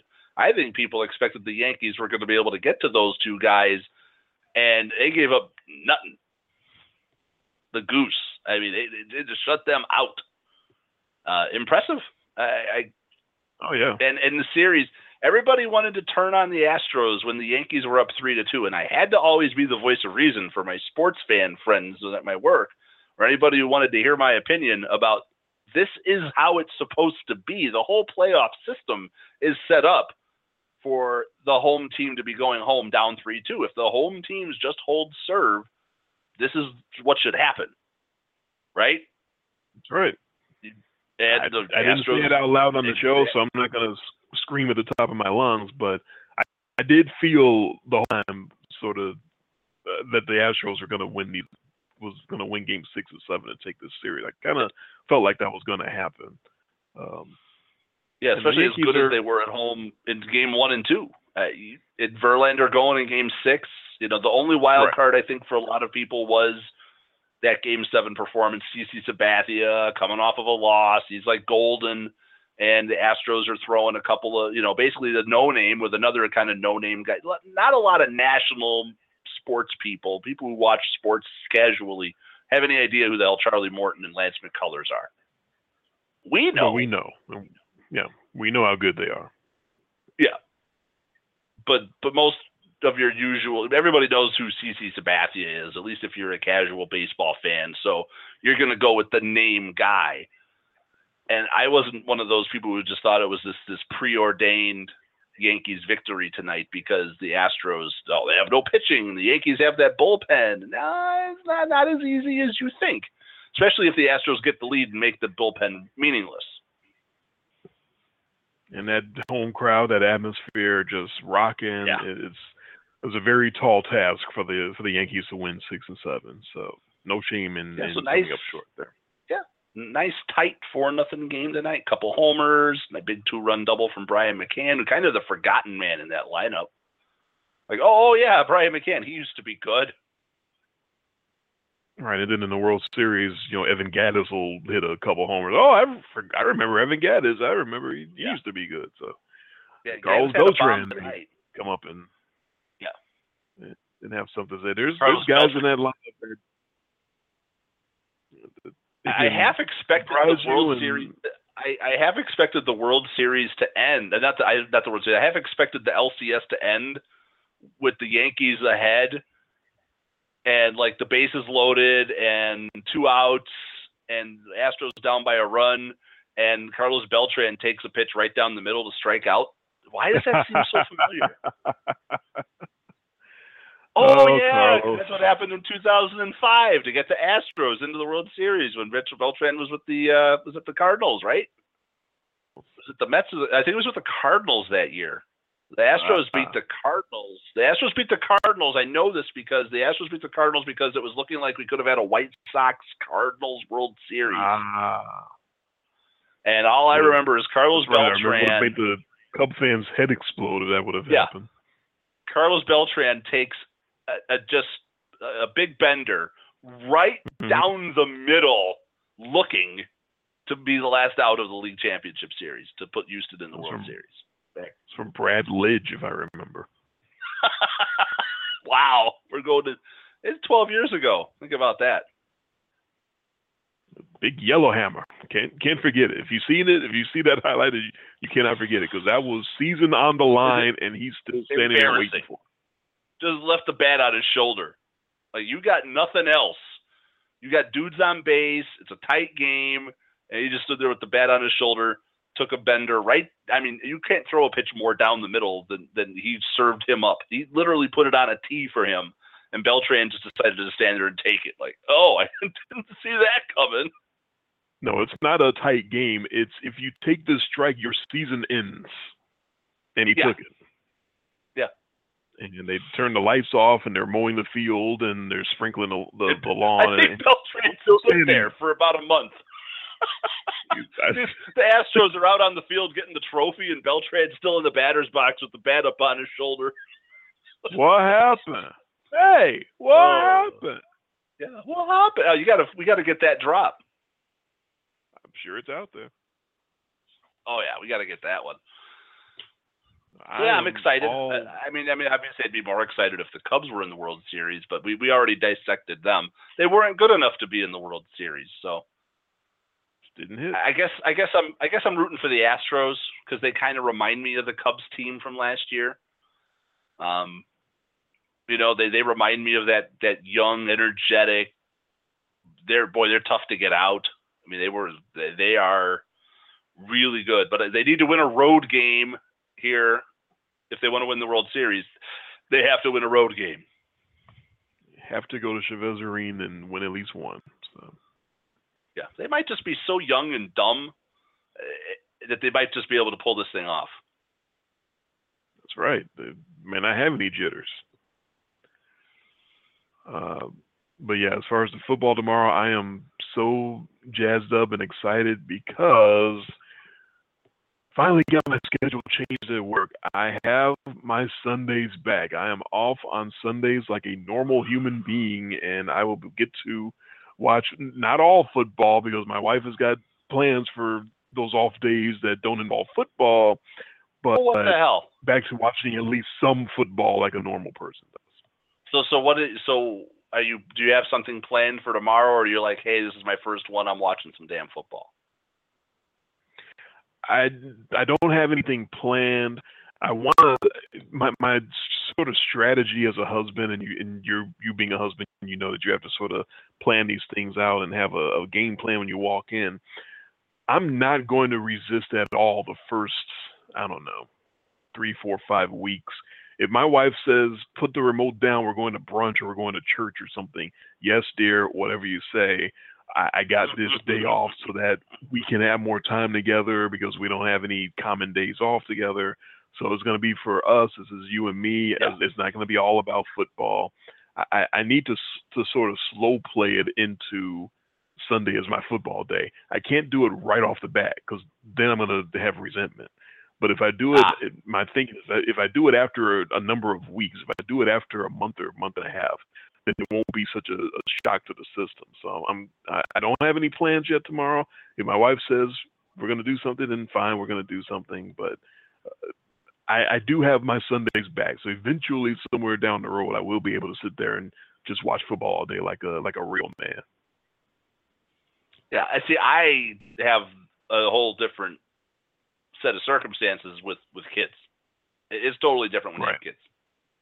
Yeah. Because, you know, I have that whole, you know, it's one thing if I want to sit there and I want to watch some football because you know, I'll, I'll get up and I'll go, you know, go talk to the wife. But when you got the kids, you get the whole like guilt feeling, total guilt feeling if you're not. Daddy, why don't you want to play with us? Yeah, yeah. You know, and then my wife, my, my my wife's pretty good about it. She knows if there's like an important game, like if you know, but if the Packers are on, no problem because she wants to watch Oh, them too, and she knows if I want to watch them. Like if I wanted tomorrow, if I was home tomorrow, you know, we'd be watching football probably during the Packer game. Then we'd have that gap between the Packer game and then the Falcons game with the Patriots tomorrow night. She knows full well that I'd want to watch that, and the kids are going to go to bed at 7:30 anyway, so that would be my time to watch my game. And she, she's very respectful of that, you know, knows that I was watching a lot of the the playoffs, the bases, the Cubs, and I didn't go overboard this year with the Cubs watch. They just weren't as much fun to watch this year. They weren't as good. You know, maybe it was the, the World Series hangover, but I, I felt like I had spent so much time last year watching. I probably watched 110 Cubs games last year. I watched a lot of Cubs baseball last year with that run up to the World Series, plus all the playoff games. That this year I kind of felt guilty. I didn't want to watch every Cubs game. I, you know, so uh, I, I, I scaled it back. I even scaled it back some in the playoffs. Didn't watch anywhere near as much playoff baseball as I did the year before. Um, yeah, you know, just I, I, think some of it was just the fact that I you know, I didn't want to like feel like that that's all I was doing. Right. I so totally understand that.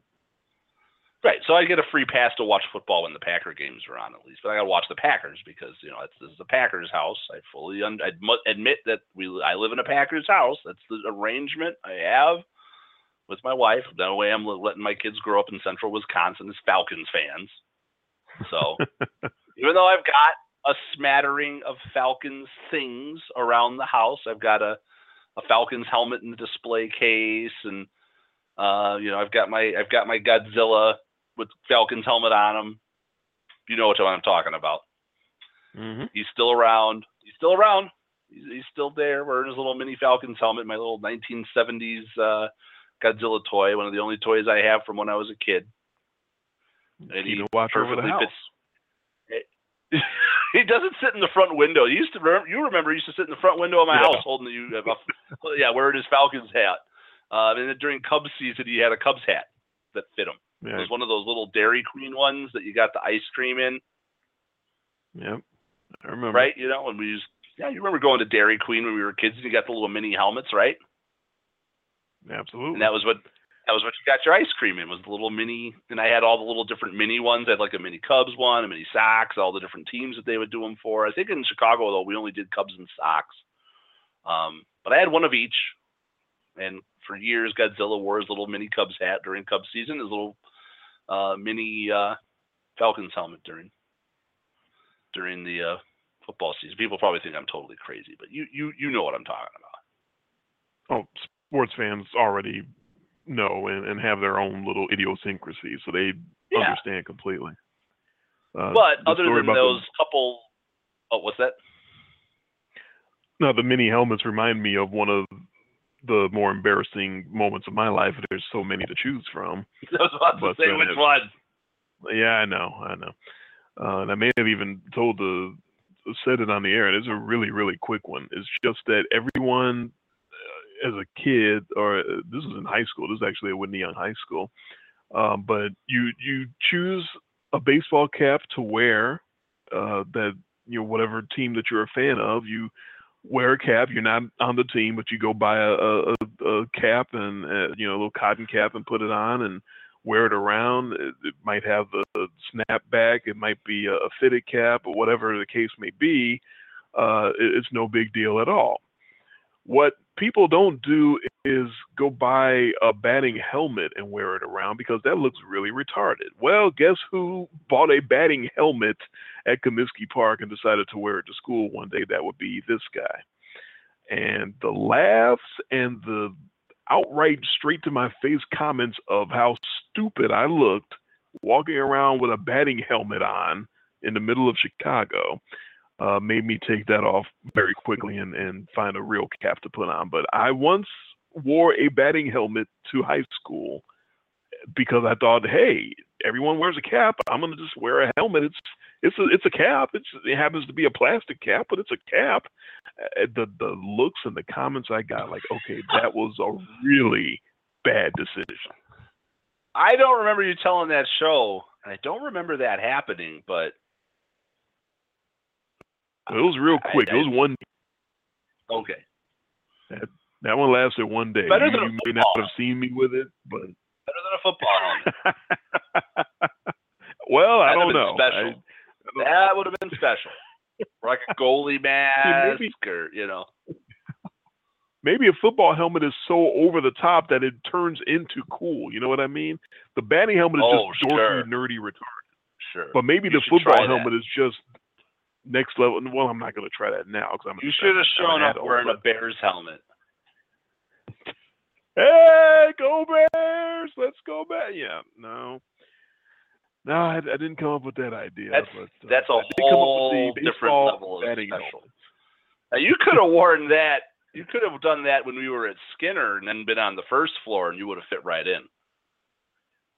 on the short bus. Oh, Another at joke that people. nobody gets, but yes, uh, special ed was You think of- downstairs when we were at Skinner. So first floor was If you think about it, you beeping- probably get it. The beeping softball crowd. I know we've talked about that before. Yes.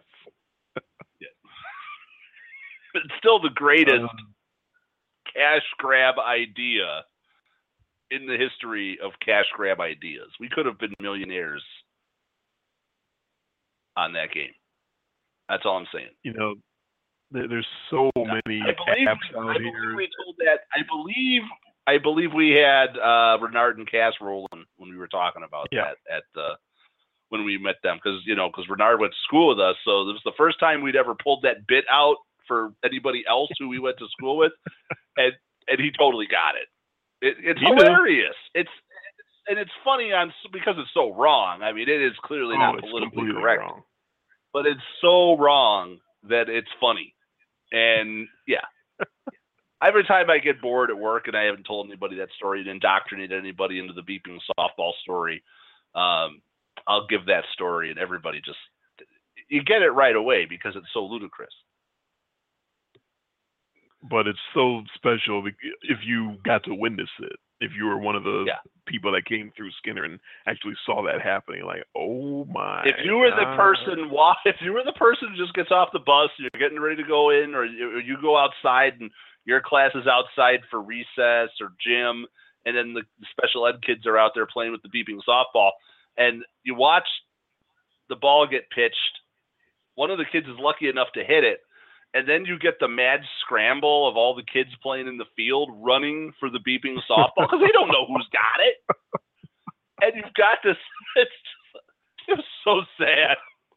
plus the mad You're dash of the kids right hit it, trying to run to a base he can't see. Uh, yeah, because tell you what, the bases don't beep. No. Like First base! First base! Over here! you know, it, you, you don't get that. No. Oh god. Oh my god. The memories.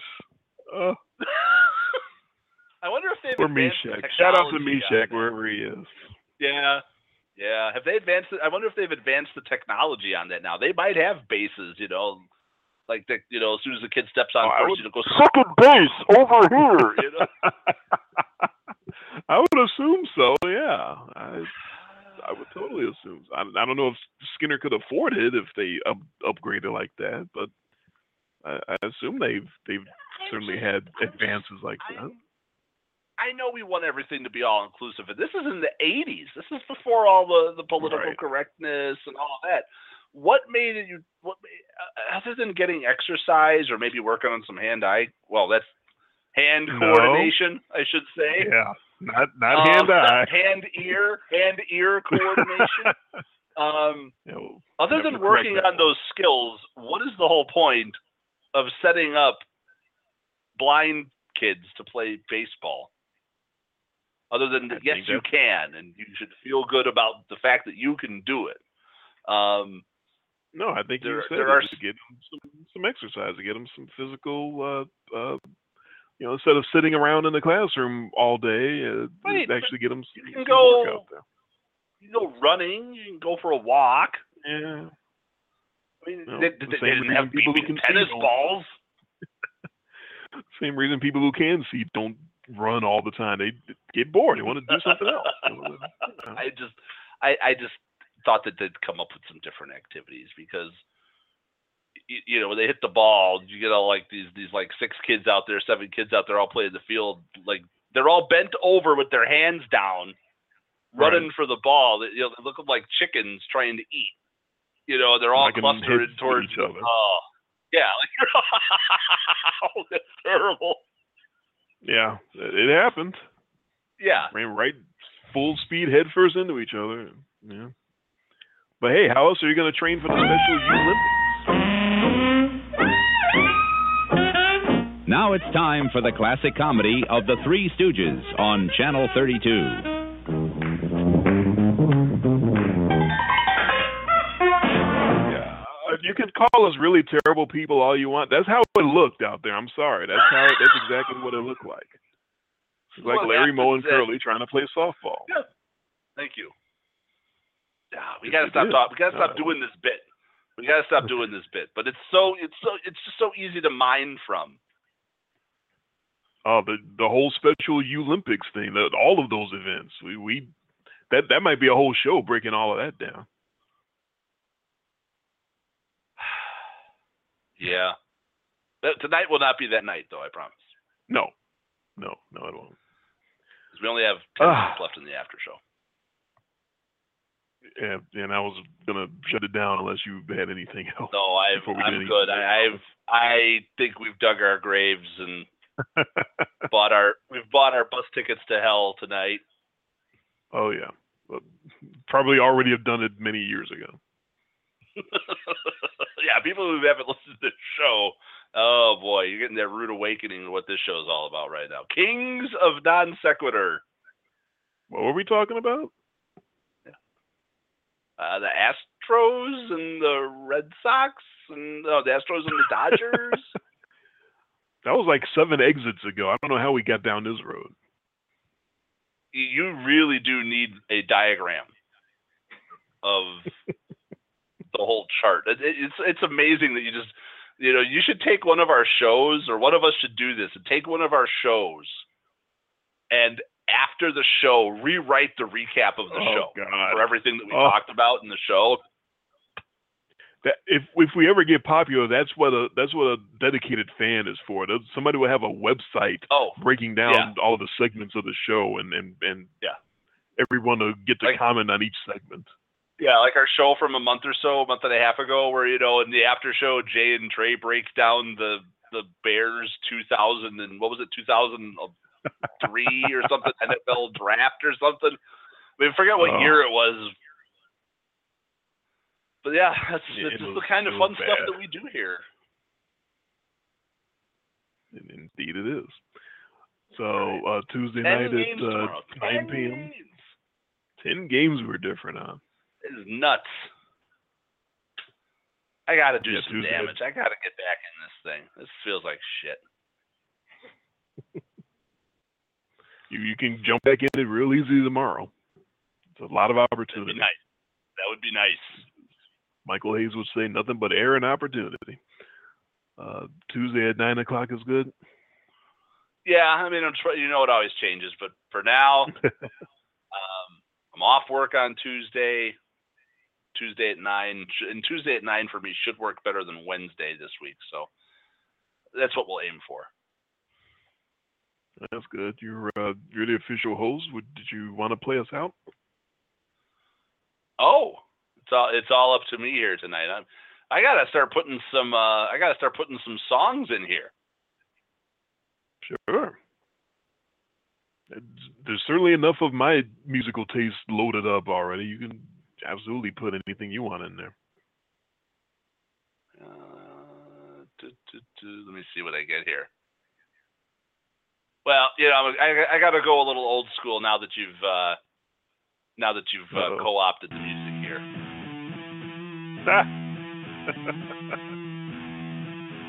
our, our old theme song. Yeah, not the Doctor Who theme song though. No, That- that, that- one's not in the system. All right, he is Jay. I am Dre. This has been in much less detail the podcast and all of its unpolitically correct glory. Thank you all for listening. The podcast will be up shortly. The things will be on the blog shortly, and we will talk to you Tuesday night, 9 p.m. Central, 10 p.m. Eastern, to recap what's going to be a, a, a very compelling Week 7 in the NFL. 10 games head to head between me and Jay. We'll see how it all plays out. Talk to you guys Tuesday night.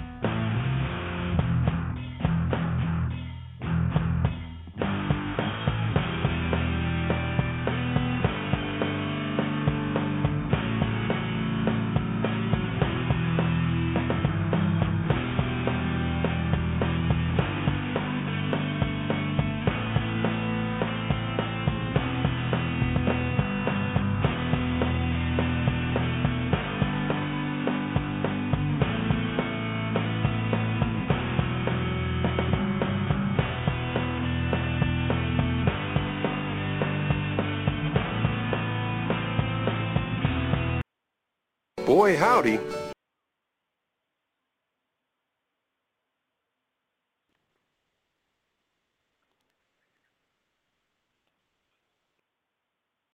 Lucky Land Casino asking people what's the weirdest place you've gotten lucky? Lucky? In line at the deli, I guess? Aha, in my dentist's office.